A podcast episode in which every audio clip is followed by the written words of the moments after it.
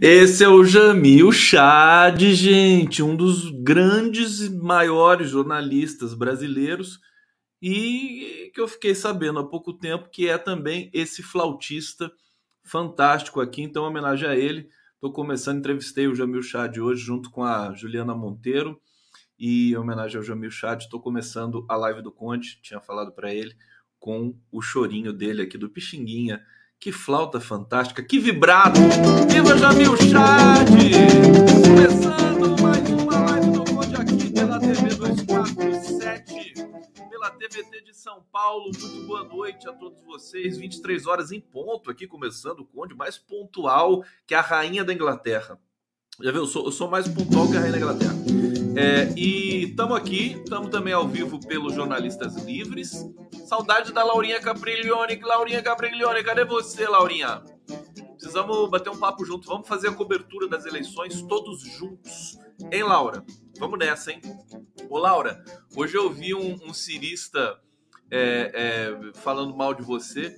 E aí eu, eu, assim, eu fiquei orgulhoso de você, né? Porque o cirista falar mal de alguém é uma é, é uma homenagem, é uma honraria, né? Ele fala mal de todo mundo, esses, esses ciristas aí do inferno que estão, dos infernos que estão aí no Twitter da vida.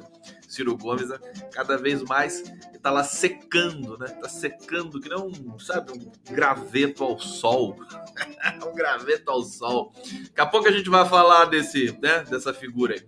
É, aos jornalistas livres, Canal do Conde, obrigado. Desejo você. Inscreva-se no meu canal, por favor, tá? É... tô brincando não, hein? Pra se inscrever mesmo. Canal do grupo Prerrogativas, meus amores, Prerrogativas, juristas, melhores juristas do Brasil. Grande Marco Aurélio Carvalho, saudade, viu, Marco? Você de vez em quando aparece, viu? Pra dar o ar da graça, tá bom? Fabiano, cadê você, Fabiano? O Gabi, todo mundo me deixou na mão aqui, entendeu? É, o pessoal reclama, querem vocês aqui no, na live do Prerrogativas. Daqui a pouco a gente vai regularizar isso aí, hein? É, TVT, salve Tarcísio, salve Jordão, salve Paulinho, Paulão. Paulinho, pa Paulo, Paulinho, Paulão, Vanuc. o, Paulo, o Paulo Vanuc é uma figura, ó. Beijo para vocês, todos, equipe da TVT maravilhosa, tamo junto. É, TV Resistência Contemporânea, abraço pro Gilbert e a TV GGN do meu querido Nassif. Estamos ao vivo em tudo esse, tudo esse, toda essa turma aí. Tudo aqui na live do Conde. Olha só, gente. É, hoje eu resolvi que eu não resisti, né? Esse, esse, eu vou colocar aqui na tela para vocês, né? O card de novo, né? O dedo de Deus, né? Olha só, o dedo assim, né? Assim, né? O dedo de Deus lulando para mim foi demais. Para mim foi demais. Eu tô encantado com essa imagem aqui. Tem uma imagem de nuvem também, mas tá brasileiro, né? brasileiro progressista, democrático, é criativo pra caramba, né, meu? Isso aqui tá lindo. Então hoje é uma live meio de descarrego, assim, sabe? Quartou, quarta-feira, é, falta 11 dias para as eleições, daqui a pouco é 10, 9, 8, 7, 5, 4, 3, 2, 1. Vamos fazer contagem regressiva aqui. E é, na, na, na tranquilidade né, de ver como o Lula é, cresceu, se impôs. Isso era uma coisa natural, ainda bem. Olha que por, por, por muito pouco a gente não não está numa situação de alta tensão, viu? For, foram um, um, qualquer um mínimo erro, né? Poderia nos levar a uma situação de, de incerteza até as vésperas das eleições. Evidentemente, eu não quero dizer para vocês que já está ganho. É, é outra coisa, é, é a segurança de que você vê a solidez da candidatura da coligação Lula-Alckmin, da coligação de 10 partidos políticos, né? a costura que foi muito bem feita, os resultados que vêm sendo é, colhidos, né? Depois de muito, muita planta, depois de muito plantar, né? Os resultados vão aparecendo e, e eu acho que a gente, a gente merecia isso, né? Merecia ter um, um, uma prévia assim da, das eleições com uma certa tranquilidade. Evidentemente, os bolsonaristas estão desesperados. Eu vou relatar aqui para vocês: teve um ataque hoje a um pesquisador do Datafolha, né? Quem atacou? Quem? Quem? Quem? Quem? Um bolsonarista. Podia ser um cirista, né? Mas foi um bolsonarista. Atacou um pesquisador do Datafolha. Vou dar os detalhes na sequência para vocês. É, o Alckmin cancelou um evento no Mato Grosso do Sul porque havia ali é, ameaças de bolsonaristas, né? Então o risco foi, foi é, considerado alto pela, pela segurança ali é, do, do Alckmin, do grupo, e eles cancelaram esse evento também. Então, os grandes desafios agora, gente, nessa reta final, é combater a abstenção e combater a violência. Muitos funcionários do TSE também estão reclamando, estão pedindo mais segurança para trabalhar. Existe um rumor que a gente teve é, né, nesse, nesse ano, é, 25 mil voluntários, né? Que é uma coisa um pouco fora da curva, é, voluntários para trabalhar nas eleições. É, há rumores de que possa ser uma ação do bolsonarismo. Você imagina se 25 mil bolsonaristas se voluntariassem para trabalhar nas eleições, o tumulto que eles não podem ser capazes de fazer. Eles não podem ser capazes de fazer. É, temos de monitorar isso. Espero que a, a, a, infelizmente a inteligência brasileira, que é a ABIN, está sob o comando daquele verme lá chamado é, General Heleno, né? Se não me engano, ainda é ele. É, e a gente não pode contar com esse trabalho. Vamos ter de contar sim com a uh, parte republicana da Polícia Federal. Aliás, está um, um, tumulto na Polícia Federal que vocês não têm noção. É, eu nem separei a matéria aqui. Deixa eu, deixa eu separar porque eu quero ler para vocês é, na sequência aqui do nosso trabalho. É, pegar notícias aqui. Inquérito sobre desvios do MEC leva à guerra interna da Polícia Federal. Vamos começar com isso aqui? Vamos lá, vamos lá, vamos lá, vamos lá! Aqui YouTube democrático do Pool da Democracia, já tem um superchat aqui. Bia Bukovitz. Bia Bukovitz. Bia Bukovitz. É, condão meu amor e sua vitamina D. Eu e minha mãe estamos preocupados. Cuide-se. Por que, que você diz isso, Bia? É porque eu tô meio amarelo? É isso? Até que eu não tô tão amarelo agora, né? Sabe o que acontece? Eu tô, eu tô é tanto trabalho e eu acabei negligenciando aí a minha, é, enfim, tomar sol, essas coisas. Então eu vou ter que regularizar isso, é verdade. Não tem, não tem como negar, né? Não tem como negar. É isso, Bia. É, mas eu tô relativamente bem, tá? É, aqui o Rogério Matuque aqui, gente. Mais uma vez, bolsonarista usando de extrema violência, dessa vez contra o trabalhador pesquisador do Datafolha. Absurdo. Bolsonarismo mata. Abraço, Matuque. É, Ana Pimenta tá aqui, a voz do anjo vai sussurrar nos ouvidos dos indecisos. Não resisti, né? Que título que eu vou dar para a live hoje, né? Que título? Na bruma leve das paixões que vem de dentro. É cantar essa música o dia inteiro, o tempo todo. A, a Maureli SV está dizendo: Nassif tem de convidar o Jamil para o próximo sarau. Já falei isso com o Jamil e com o Nassif, inclusive, também já tinha falado isso aí. É, vamos, vamos fazer é, esse sarau da democracia com toda certeza. Olha, obrigado a todos que estão aparecendo aqui. Aqui, ó, Ione L. Pereira. Tô chegando, Conde, obrigado, querida. É, Cesário Vieira, Condão, faltou o nome do chorinho do Pixinguinha. Eu confesso que eu não, não, não lembro o nome desse chorinho. Eu vou tocar no final da live de novo. Se alguém lembrar o nome desse chorinho, pô, coloca aqui no bate-papo para mim, por favor. É, não lembro o nome desse chorinho. É, o Nassif saberia na hora. Deixa eu ver aqui o que é mais que vocês estão falando aqui. Bom, vamos lá. Deixa eu ler a questão da Polícia Federal para vocês. É, e ao, aos pouquinhos a gente vai chegando na campanha do Lula é, para a gente situar né, o atual estado de coisas, o estado da arte nas eleições nesse Brasil. Alguém já sabe aqui o nome da música? É, vamos ver aqui. Olha, inquérito sobre desvios no MEC leva à guerra interna na Polícia Federal. Ao Supremo, delegado que prendeu ex-ministro da Educação. Vocês lembram quando o Milton Ribeiro foi. Vocês lembram quando o Milton Ribeiro foi, foi preso, né? Ele chegou a ser preso, né? Ex-ministro da Educação. enfim, que teve aquele processo de desvio, de, né, de, de, de é, é, patrocinando ali pastores ligados ao Bolsonaro, né, mandando é, verba para onde os pastores mandavam e tudo mais, tinha que agradar o Bolsonaro.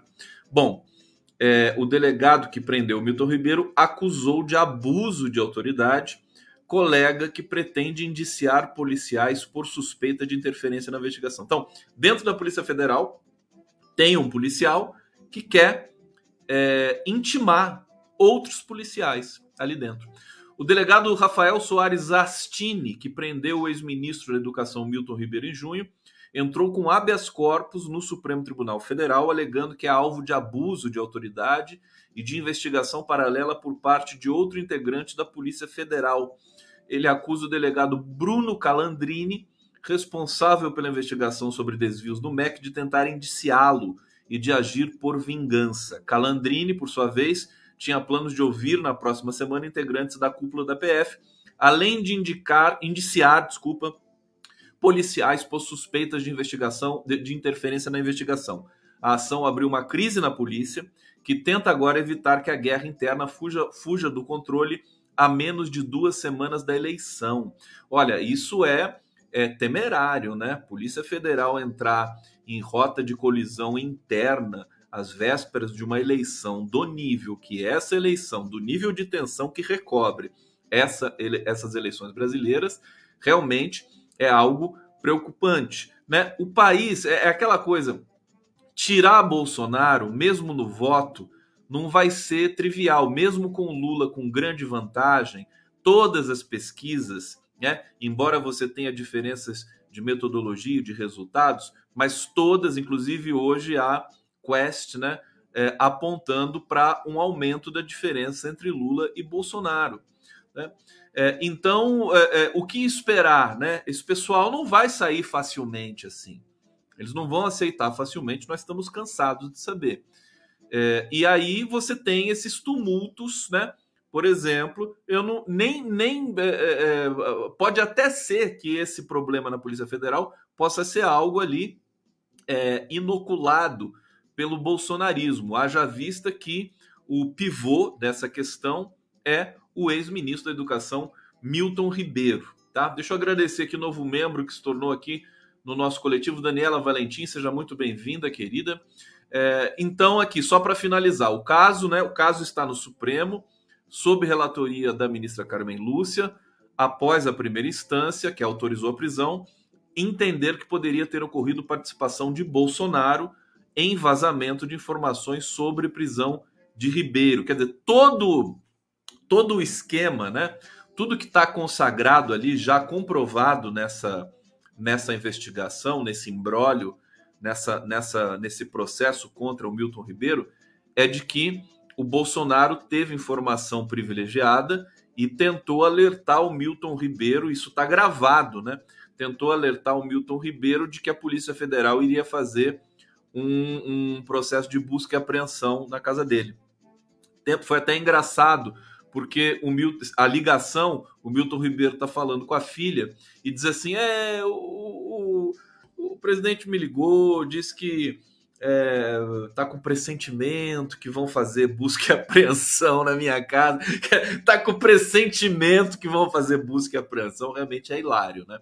É hilário. Mas é isso é o nível de tensão que vai tomando ali os bolsonaristas. Ah, os, o, eu, eu, acabo sabendo de bastidores da campanha do Bolsonaro pelos jornalistas da Globo News que adoram é, te, de, é, tecer essas loas aí aos é, é, próximos ao Bolsonaro, né?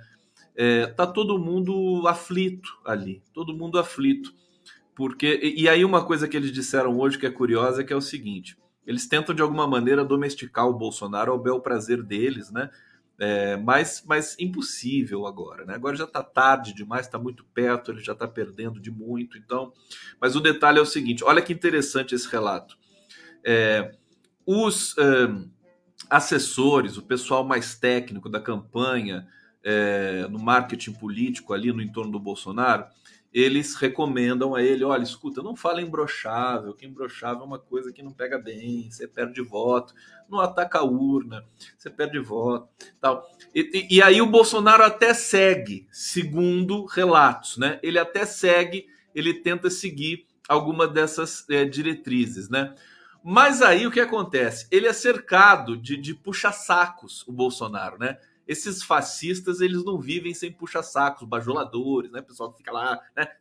Haja vista o presidente da, o ex-presidente da Caixa Econômica Federal, né? Aquele nojento lá que está respondendo processo agora por assediar, é, assédio sexual, moral dentro da Caixa Econômica Federal. Como é que é o nome daquele infeliz mesmo? Pedro alguma coisa, né? Pedro alguma coisa. Que o nome dele é bonito, é o nome do meu filho, mas ele é um infeliz dos infernos.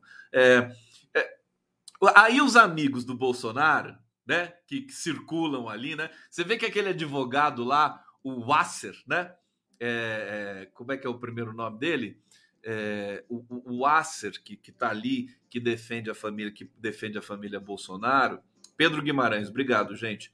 É, ele tá sempre ali. Então, ele deve ser desses caras que fala assim: não, não o que, que os amigos do Bolsonaro falam para ele? Legal, não, fala imbrochável, demais. O pessoal bate palma, né? Bate palma para louco dançar. E aí o Bolsonaro não resiste e fala as besteiras de sempre. Então é essa loucura, essa instabilidade permanente, muito divertido. Isso devia. A gente, olha, tem muita coisa. É, a, hoje, na conversa com o Jamil Chad e com a Juliana Monteiro, aliás, o livro deles, gente, é um livro maravilhoso eu tenho ele até aqui, ainda no print da tela, O Brasil com Amor. São cartas que o Jamil trocou com Juliana, o Jamil em Genebra, Juliana em Roma, sobre o Brasil, sobre pandemia. O papo foi maravilhoso.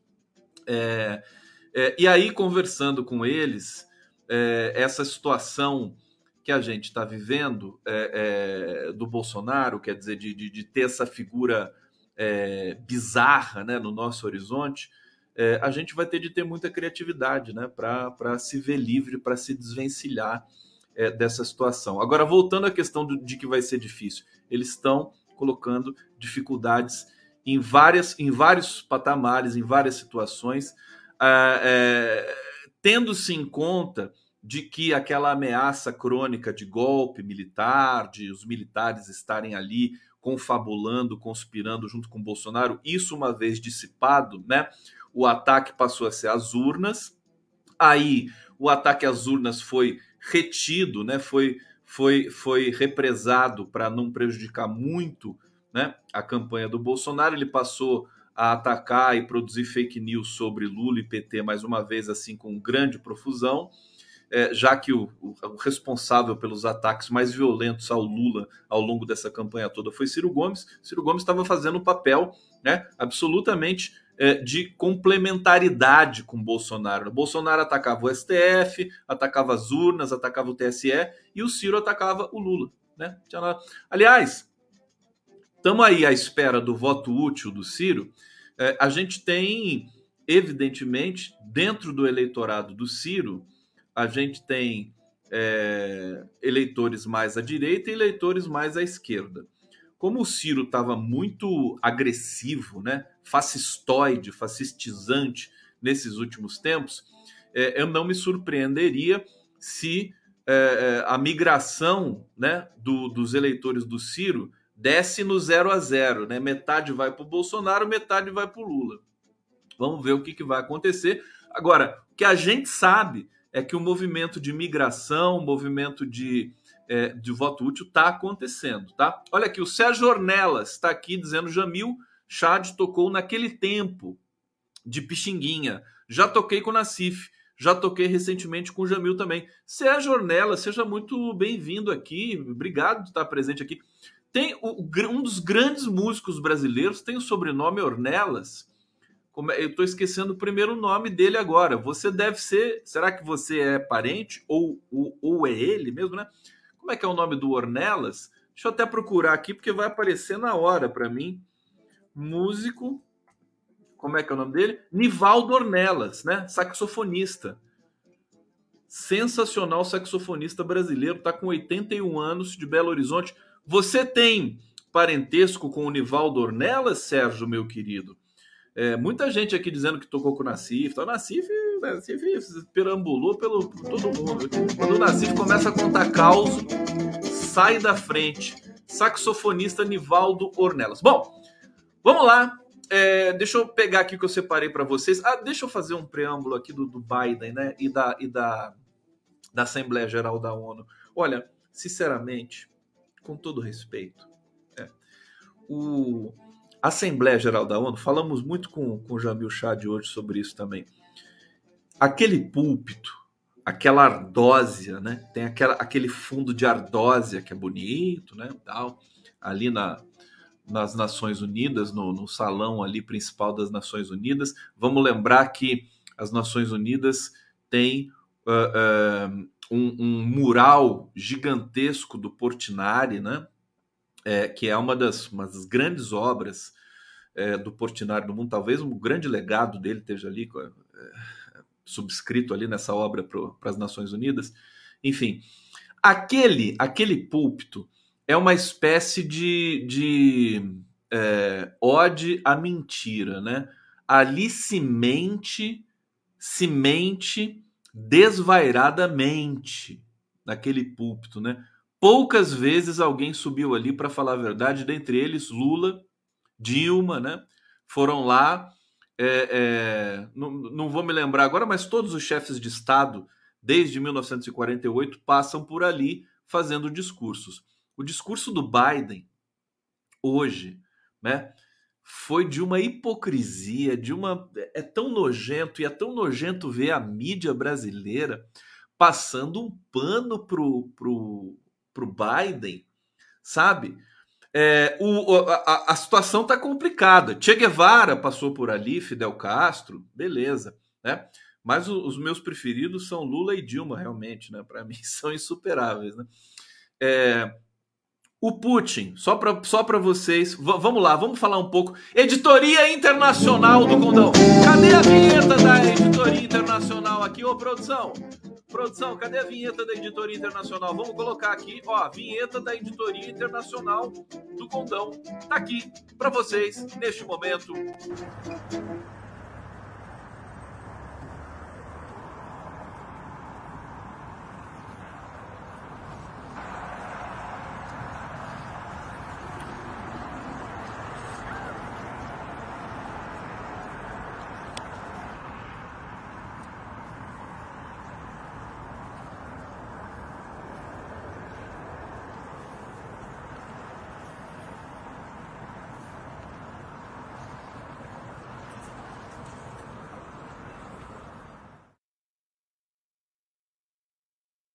Proeza, conseguiu a proeza de ser o maior é, é, inimigo da humanidade, Jair Bolsonaro.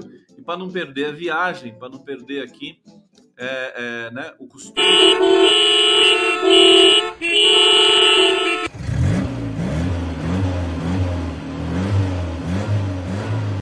Siga com dignidade, siga com dignidade. Então, vamos, vamos fazer editoria internacional agora do Condão, Condão Internacional.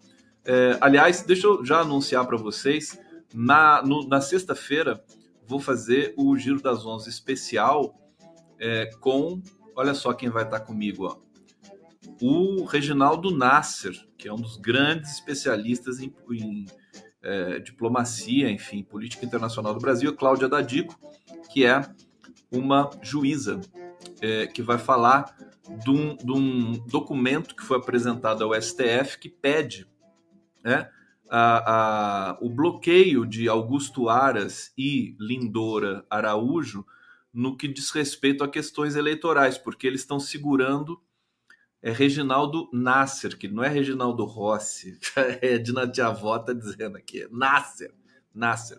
O Nasser está indo para uma temporada na Europa, antes dele viajar a gente vai fazer uma live especial, ele vai falar dessas questões da Rússia, né, do Biden, enfim, da geopolítica internacional. É, esse, isso aqui então vai acontecer, olha só, é, o Putin aqui destacado, né? Porque o Putin hoje, hoje não, há, há três, três, dois dias, né? Há 48 horas, ele falou em armas nucleares e convocou 300 mil reservistas. É, é uma questão é, preocupante, evidentemente, tá? Olha só, armas nucleares táticas e o arsenal da Rússia, né? Potencial que tem de destruição, né? É gigantesco. Eles falam em armas nucleares táticas como é, armas nucleares de menor poderio destrutivo que seriam utilizadas cirurgicamente para é, é, conquistar algum tipo de espaço né, é, territorial, político, etc. Vamos pegar aqui é, a questão da convocação dos 300 mil reservistas, né? Uma, uma ameaça que está deixando o Ocidente é, sem dormir nesse momento. Ele anunciou, Putin anunciou quarta-feira, hoje, hoje, hoje, na verdade, desculpa, foi hoje, a convocação de mais de 300 mil reservistas para lutar na Ucrânia. Ele fez um pronunciamento na TV é, e ameaças, né? Vamos lá, vamos trazer essa questão aqui. É, é o relato da mídia tradicional. Putin diz que tem uma variedade de armas de destruição, algumas mais modernas que a de países da OTAN, e que, sem dúvida, vai usar todos os meios caso a integridade territorial da Rússia seja ameaçada. Ele deixou uma frase ali, final, é, que assustou o mundo todo. Né? Isso não é um blefe. Essa, essa frase, esse enunciado, está rodando todas as manchetes no mundo todo. Né? Então, é, é hoje, o Zelensky também fez um discurso na Assembleia é, Geral da ONU por videoconferência que foi autorizado numa votação em que 101 países autorizaram que ele fizesse o discurso por, eh, por videoconferência e sete não. É, em geral, são sempre aqueles mesmos, né? Rússia, é, China, Índia e mais alguns aí que eu não vou me lembrar agora. É, o Zelensky se vangloriou de ter ganhado por goleada a possibilidade de fazer esse discurso à distância é, falou, é, é, as pessoas ficam enaltecendo Zelensky. Olha, o Brasil está começando a sair da catástrofe e me parece que o mundo está começando a entrar na catástrofe. Francamente, né? As pessoas elogiarem Zelensky nessa altura do campeonato, elogiarem Biden. Olha, foi me deu vontade de vomitar quando Biden disse que, é, é, prete, é, é, que acha uma violência essa invasão territorial da Rússia na Ucrânia. Gente, o que, que esse cara fez? O que os, os estadunidenses americanos fizeram no Iraque, no Afeganistão, em países da África, sabe? É, é, é absurdo, né? Sem, sem falar, porque o Biden criticou a questão do uso de armas nucleares, até hoje, o único país que soltou bombas nucleares foi os Estados Unidos, em áreas habitadas, né? Vamos lembrar de Hiroshima e Nagasaki. Então, eu acho de uma hipocrisia e a mídia brasileira, assim, mas sem o menor espírito crítico, o Biden é o grande herói. E sem contar o seguinte: o Biden nos Estados Unidos tá com a popularidade no, no osso no chão. É, acho que eu, a, o último número que eu tenho é de 35%. Se alguém tiver aqui, por favor, me informa a, a última pesquisa sobre popularidade do Biden. E o Putin na Rússia está acima de 85%. Eu entrevistei recentemente aqui especialista em geopolítica russa, a, deixa eu lembrar o nome dela, agora não vou lembrar, daqui a pouco eu lembro, né? Uma especialista, mas enfim, o, o, o Reginaldo Nasser também pode confirmar esse número, né? O Putin está mega popular na Rússia. É, hoje a China também é, é, declarou é, que está colocando sob alerta toda a sua defesa, porque as coisas realmente ficaram tensas com a afirmação do Putin. O que está acontecendo na Rússia agora? Aquela região ali do Donbass que tem três regiões independentes, independentes não, no sentido cultural, né, étnico, né, que é, vamos ver se eu lembro aqui, é, ali acima da Crimeia, você tem, como é que é o nome das regiões? Eu não vou lembrar o nome das regiões, é muita coisa na minha cabeça, gente, mas é só para eu fazer argumentação aqui com vocês. É, é, eles estão fazendo, vão, marcaram referendos, né, para a população dizer se quer pertencer à Rússia ou não, né?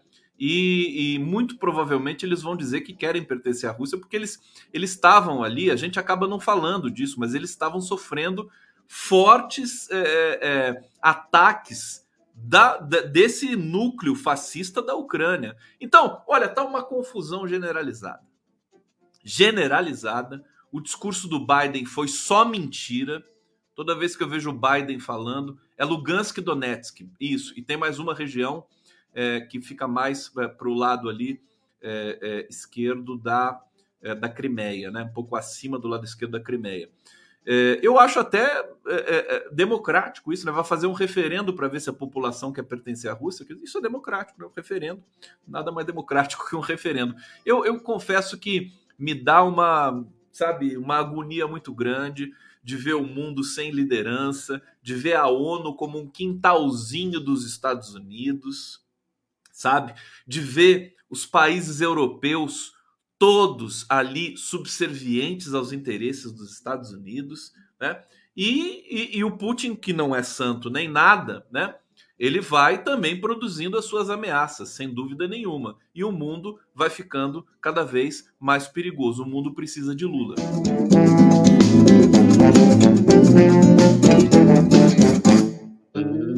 Bom, quem imaginaria que a gente estaria falando em ameaça nuclear de novo no planeta. A Europa que se cuide, o negócio está ali. A Europa precisa ter estadista nesse momento. Se os que estão ali é, é, no momento no poder não tiverem estatura para conduzir esse processo histórico, que se substitua e que se coloque outros no lugar. Eu vejo ali a, a nova chanceler, a nova primeira-ministra britânica, Truss, para mim, ela é fraca, né? O presidente francês, o Macron, talvez seja o mais eloquente de todos ali e também é fraco, né? Do ponto de vista de produzir um discurso que seja é soberano, da, ponto de vista não seja subalterno aos interesses estadunidenses. Primeiro-ministro é, é, é, alemão também fraquíssimo nesse ponto e o resto da Europa vai sendo tomada de arrasto ali. É, é, é uma situação dramática, né? Dramática. Não vai ser fácil é, é, e a guerra já vai para o seu sétimo mês, vai indo para o oitavo mês e é uma coisa realmente muito muito é, é, perturbadora nesse momento histórico do mundo todo. Vamos, vamos falar um pouco de Brasil, voltando aqui para a Editoria Brasil do Condão. Ó, oh, a vinheta para a Editoria Brasil. Qual que é a vinheta para a Editoria Brasil?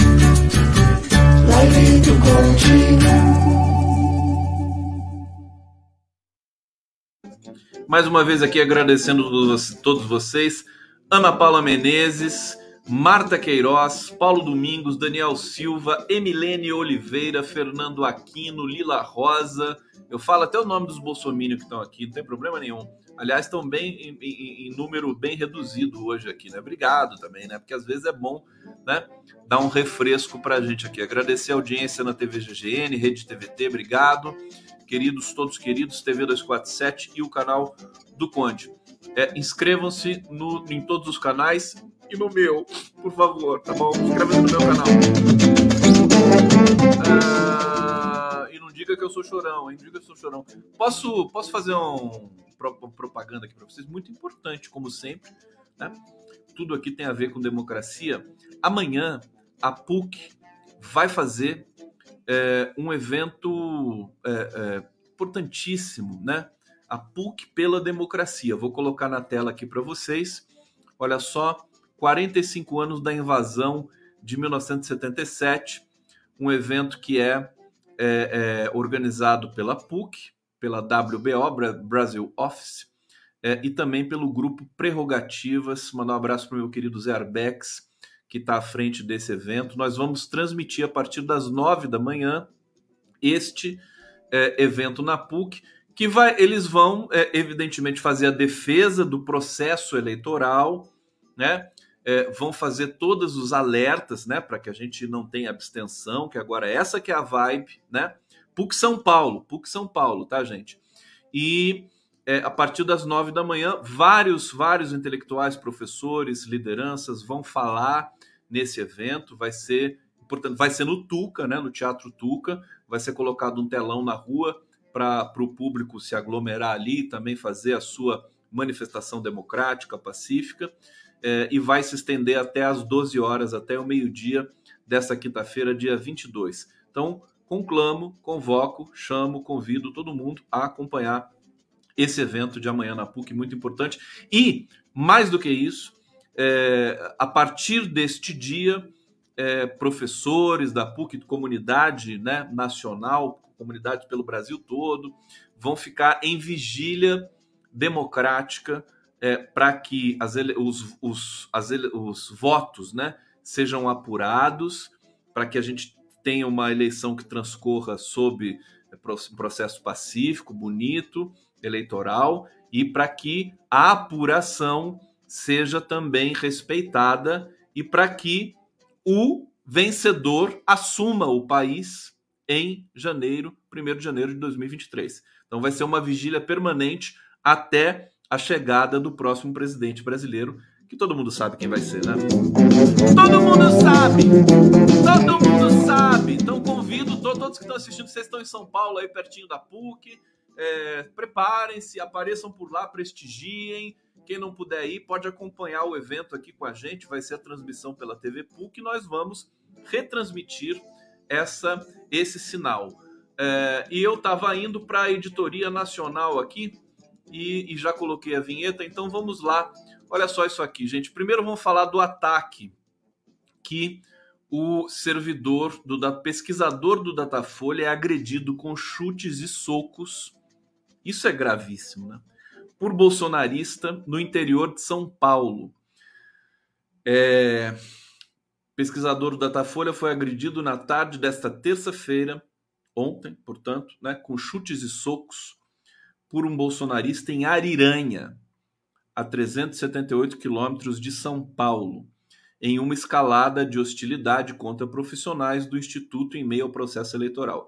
Olha o que, que o Bolsonaro conseguiu e olha o que os bolsonaristas, né, das redes que às vezes aparecem por aqui, menosprezando o Instituto de Pesquisa, menos, menosprezando pesquisa, dizendo que o Datafolha é golpista e tudo mais, conseguiram o ódio, conseguiram a explosão de violência contra os pesquisadores do Datafolha. Você sabe que o agressor, às vezes, né, bolsonarista, ele nem é, é, é maldoso por, por, é, por definição.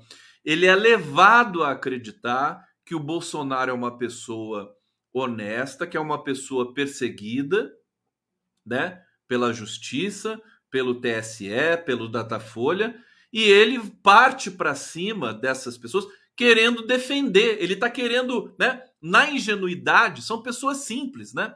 Na ingenuidade, claro que tem pessoas que são, é, que são, enfim, que têm condições de, né? Que têm acesso à informação, que são mau caráter mesmo, né? Mas Nesse caso, eu, eu entendi que esse cara que agrediu o pesquisador da Folha é uma pessoa simples, do interior, que é levado a acreditar nesses, nessas notícias de WhatsApp e vai lá querendo defender, achando que o Bolsonaro está sendo atacado pelas pessoas do Brasil. É, então é, é, triste, por isso que eu não menosprezo. Eu acho que os bolsonaristas eles vão perder. Nós estamos nesse caminho, né? Eles vão ficar aí. nós vamos precisar de um processo de é, é, restauração desse público, desse dessas pessoas que foram enganadas, que ficaram sob essa espécie de lavagem cerebral e que vão ficar propensas também à violência durante os próximos anos. A gente vai ter de fazer um, é um trabalho de saúde pública, né? Para desintoxicar o Brasil do bolsonarismo, a gente vai precisar fazer um trabalho de saúde pública. Tô, não estou brincando. É um, é, um, é, um, é um programa que tem que ser um programa do governo, né? Desintoxicar o país dessa catástrofe cognitiva que é o negacionismo, o fascismo bolsonarista. Não tem a menor dúvida disso, é um assunto muito sério. Aliás, não tem condições de brincar com um tema desse, né? Então, aqui, pesquisador entrevistava uma pessoa quando Rafael Bianchini se aproximou e, aos gritos, passou a exigir que também fosse ouvido para o levantamento. Aí o cara gritou assim: só pega Lula? Vagabundo, você pega Lula, né? O cara chegou, né? Queria ser entrevistado também pelo pesquisador da Folha. Bom, foram termos gritados pelo bolsonarista, segundo a descrição aqui na matéria. Os pesquisadores do Instituto recebem um treinamento padronizado que determina que pessoas que se oferecem para ser entrevistadas devem ser obrigatoriamente evitadas para que a amostra seja aleatória. Evidente, né? É, o ataque começou quando o pesquisador finalizou sua entrevista com outro morador. Ele foi atingido pelas costas e o tablet é, usado para a entrevista foi derrubado no chão. Quando o pesquisador reagiu às agressões, ele passou também a ser atacado por um filho do bolsonarista. Olha o nível, olha que tristeza isso para o Brasil, né?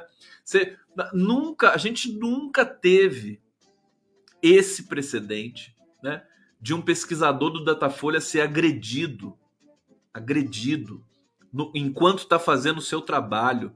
É tudo bandido mesmo, né? É, lamentavelmente, eu, eu assim, eu, eu reconheço que eles estão sendo levados a isso pelo bandido maior que é o Jair, né?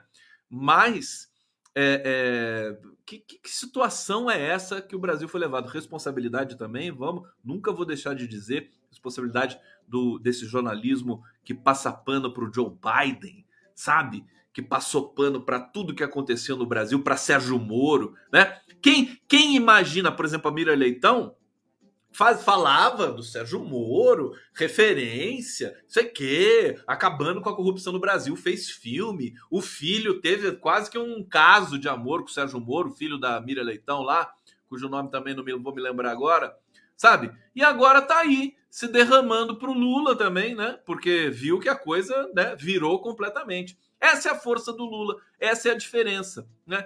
É, é, o Lula ele tem tanta legitimidade, né? Social, política, histórica, que ele com ele próprio é uma instituição, ele próprio fez frente a todas as instituições brasileiras, na verdade, respeitando-as, é.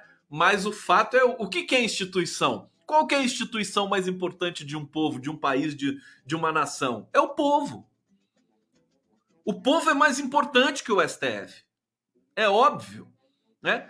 É, e, e, nesse jogo simbólico, né, o Lula teve a capacidade, a frieza, a paciência, a dignidade de realmente mostrar a sua fibra, como foi educado pela sua mãe, Dona Lindu, né, mostrar sua fibra para o Brasil inteiro, para o mundo, é, e agora o resultado é esse: o cara tá um tsunami eleitoral. Ele vem com muita força, né? Já, já, já se espraiou a compreensão, a interpretação de que o Lula vem com uma força descomunal para esse primeiro turno, né? E a própria campanha do PT também entendeu isso, estão antecipando a campanha que estava guardada para o segundo turno, mais direta, né?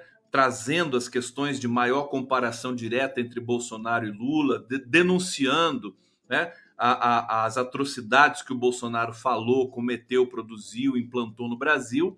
É, e aí a gente tem caracterizado agora um segundo turno de fato. Quem está fora dessa realidade? O Ciro Gomes. Eu acho que a Simone Tebet vai é, acabar compondo com Lula. Né? Nós temos 11 dias aí é, eu entendo que, que a Simone Tebet está segurando, está segurando mais um pouquinho ali, mas acho que ela vai ter a grandeza de abdicar da sua candidatura em nome de Luiz Inácio Lula da Silva. Só o Ciro Gomes que vai ficar à deriva, né? Como um cadáver estirado no chão, um cadáver político. Coitado do Ciro Gomes, né? Eu já tenho pena antecipada dele, né? Porque é, a situação dele vai ficar muito, muito difícil, né? Você vê, o Dória desapareceu da política. Ele apareceu e tal, agora ninguém mais nem sabe o que está acontecendo com o Dória.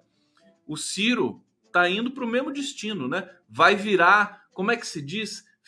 É, vai para o ostracismo, né? Vai para o ostraciro. Ostraciro! Ô, Ciro, pelo amor de Deus, que vergonha! Ciro Gomes, você é uma vergonha. Vergonha.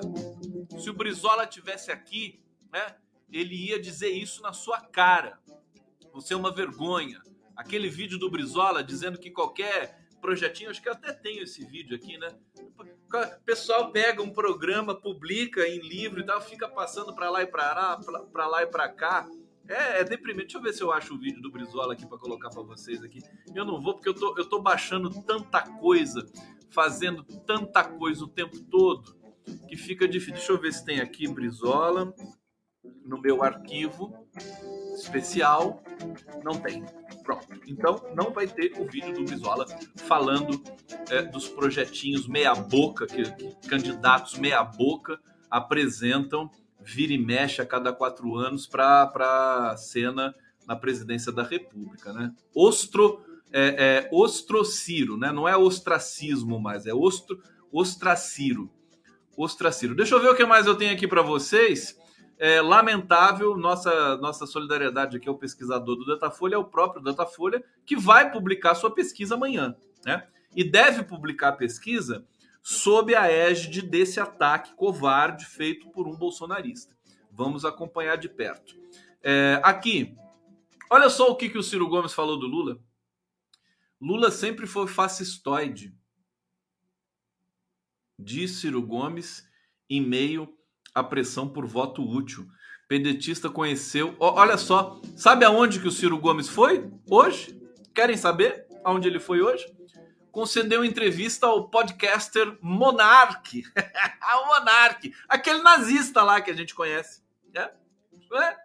Que, que, gracinha! Olha, eu falei ontem para vocês aqui que aquele pessoal do é, NNR, como é que é a nova, enfim, Revolução, que é um grupo parecido com o MBL, é, de extrema direita, ele se infiltrou no PDT e, e o discurso do Ciro Gomes está muito próximo disso mesmo, da, da extrema-direita. Bom, ele foi, deu entrevista para o podcaster Monark, desligado do Flow, do Flow após defender que nazistas deveriam ter direito de ter um partido. E, e aqui, Ciro deu as declarações, diz que o Lula é um fascistoide durante a participação no programa do Monark é, ele explicava sua proposta de taxar grandes fortunas quando atacou o adversário nas eleições. Qual é meu problema? disse o Ciro. Os super ricos sabem que eu defendo isso e estão matando a pau porque eu não tenho nem direito de ser candidato. Se depender do fascismo de esquerda, aí nem direito de ser candidato para o povo ter uma opção, eu poder falar, nem mais isso eu devo ter. E aí ele diz: fascismo puro, isso que o PT e o Lula estão administrando contra o fascismo de Bolsonaro. É o fascismo na veia que sempre foi, o Lula sempre foi fascistoide. O Ciro desesperado, completamente sem noção. Você sabe o que eu tenho percebido no Ciro? O Ciro ele tá com um, um, um problema no olho. É o olho esquerdo do Ciro, né? Tinha que ser o olho esquerdo. Ele tá com. Acho que é um.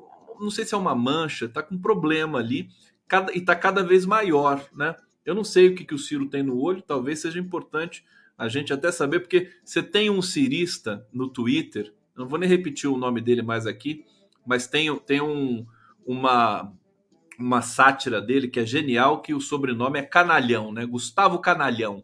É genial, Canalhão é maravilhoso. Aliás, para quem eu mando um beijo, é, a gente se segue aqui no Twitter. Quem sabe um dia o Canalhão vem aqui para conversar com a gente. É, o, o Canalhão, né? O Canalhão original ele fica botando. Hoje, hoje apareceu uma charge absolutamente criminosa contra o Lula ali no espaço desse canalha, né? Que é, o Lula numa cadeira de rodas, tomando soro com aquele negócio no nariz, né? Para tomar soro, é, e atrás dele o, o Alckmin e o Henrique Meirelles. Olha o nível baixo desses canalhas, né? Ciristas. São piores que bolsonaristas. Piores. Muito, mas muito piores. É, então, esse cara fica com, é, é, querendo discutir a saúde do Lula. Fala que o Lula tá, tá decrépito, que tá velho, que não vai aguentar, que a gente tá elegendo o Alckmin, piriri, pororó. Ele fica falando isso todo dia no Twitter. É de uma covardia. Ele precisa ser processado, viu? Aliás, Ciro, toda essa turma aí, toda essa, toda essa súcia, né, que está no entorno do, desse, desse, dessa figura tóxica para o Brasil chamada Ciro Gomes. É nojento o que eles estão fazendo. É... E aí eu tô vendo o Ciro, ele sim, mal de saúde. Né? Primeiro, mentalmente, porque continua fazendo tudo que não pode fazer numa campanha, só ataca, não propõe nada, né? Só fala de Lula o tempo todo e é, ele tá, eu esqueci, ele tá com trauma no olho, né? Tá com trauma. Eu fico, eu confesso que fico aflito quando eu vejo o Ciro falar. Eu vejo aquele trauma no olho, o olho dele todo, todo enroscado ali. O que, que você tem, meu filho, no olho? Eu acho que isso, inclusive, é, é decorrente da, da alta tensão que vive na sua cabeça, viu? Acabou estourando aí algumas, alguns vasos no seu pobre olho esquerdo, né? Você está enxergando, enxergando só com o olho direito. É emblemático. É triste ver a agonia do Ciro Gomes. Ele Olha, ele está sofrendo muito agora. Isso é verdade, né? Está chegando perto da eleição, as pessoas vão se definindo, vai tendo uma mobilidade para o voto útil, indubitavelmente, né? Ele fica cada vez mais rarefeito, né? Cada vez mais isolado. É, é, pedetistas, brisolistas, todos se manifestando, Caetano Veloso vindo a público dizer, pedir o voto em Lula e tudo mais. O Ciro Gomes até ofendeu o Caetano Veloso hoje também e o Tico Santa Cruz. Então, olha, tá ficando muito difícil, viu? Acho que tinham que botar a camisa de força no Ciro Gomes e tirar ele dessa, dessa cena aí. Coisa horrorosa. Lamentável.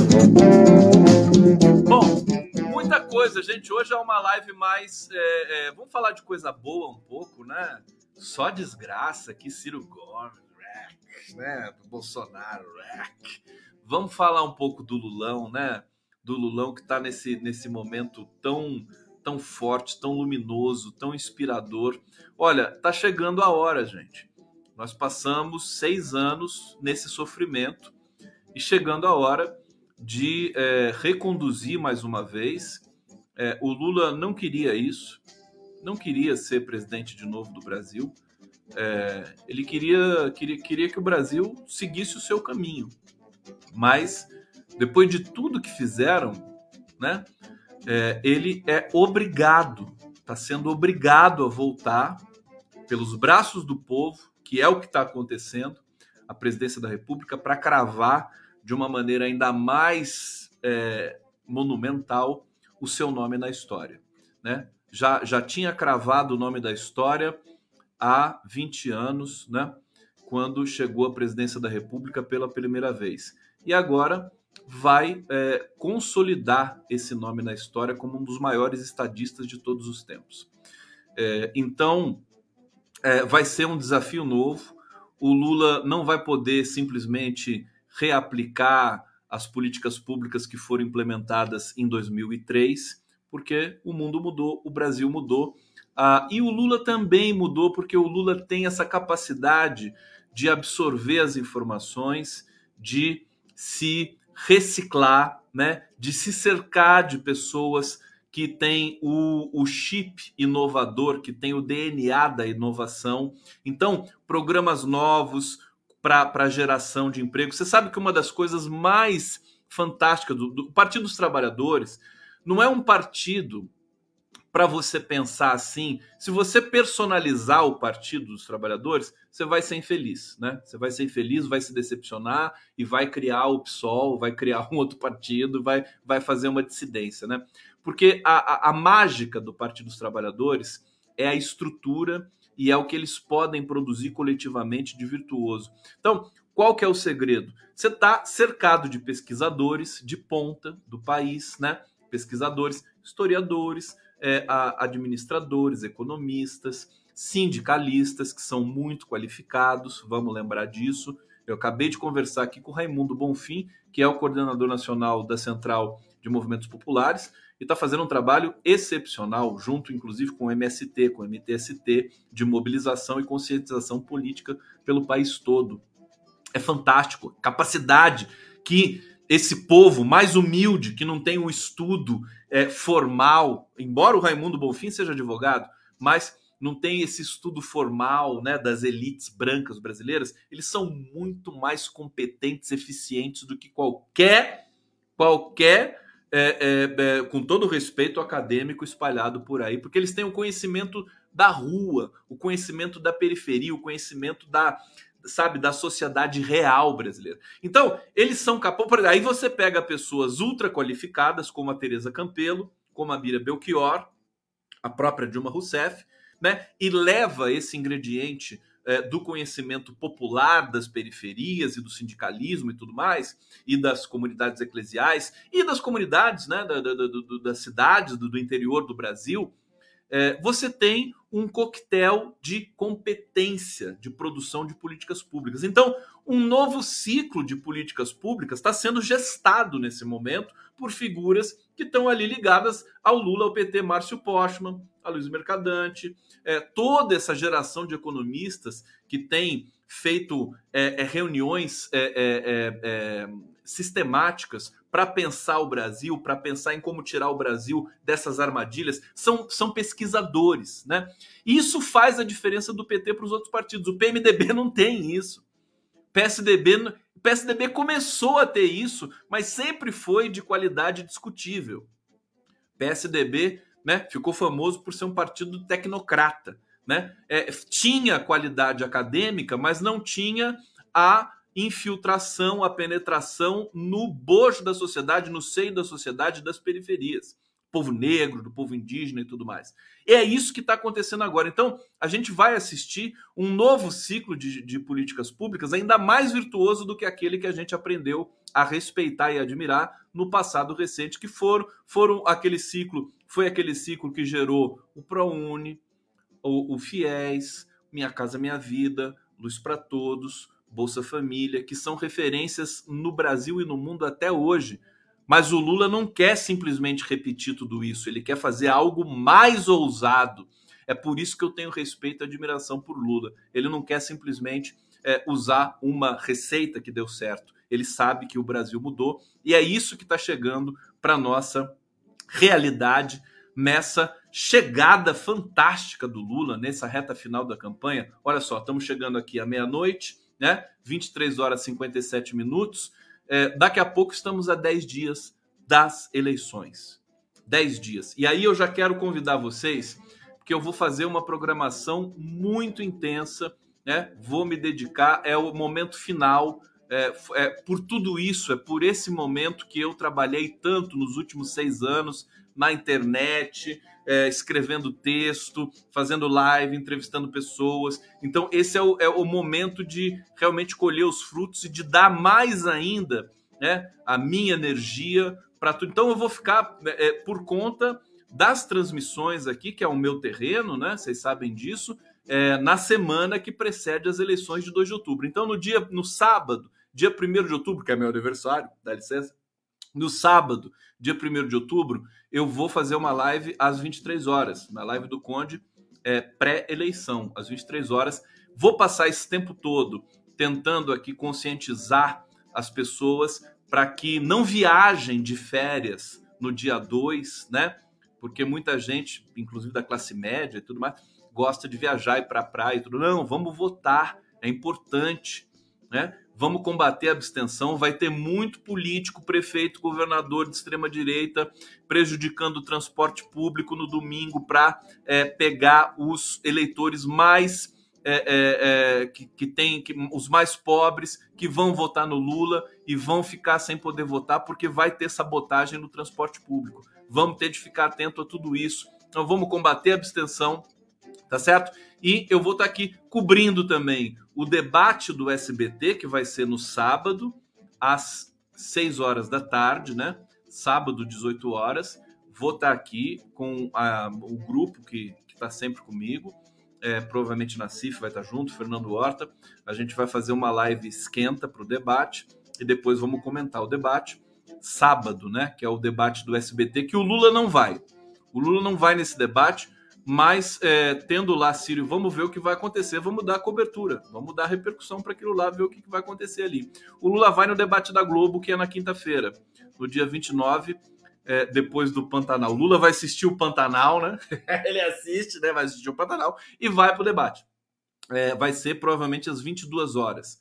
Vai começar às 22 horas ou 22 e 30 o debate da Globo. Nós vamos fazer uma live esquenta a partir das 20 horas, né? Todo o coletivo aqui é, é, participando, 247, Nacif, Ópera Mundi, Coletivo Pu pela Democracia.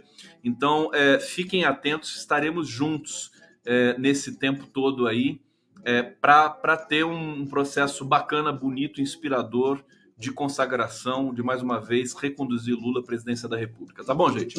Obrigado para vocês. Então, vamos botar o, vou botar o, o, o Jamil Chad mais uma vez aqui. Jamil, Beijo para você. O Jamil é, é, é, ele é maravilhoso. Viu? É um amor, educadíssimo, todo mundo sabe, competente. Juliana Monteiro também, que esteve ali com a gente, outra referência literária para todos nós. E vamos terminar a nossa live do Conte com o Jamil Chad tocando o chorinho mais uma vez aqui, que é como é que é o nome do chorinho mesmo? Falaram aqui, eu acabei esquecendo, é tanta coisa. Mas tá aqui, Pixinguinha por Jamil Chad. Um beijo para todos. Mandem coraçõezinhos para mim. Amanhã tamo junto de novo.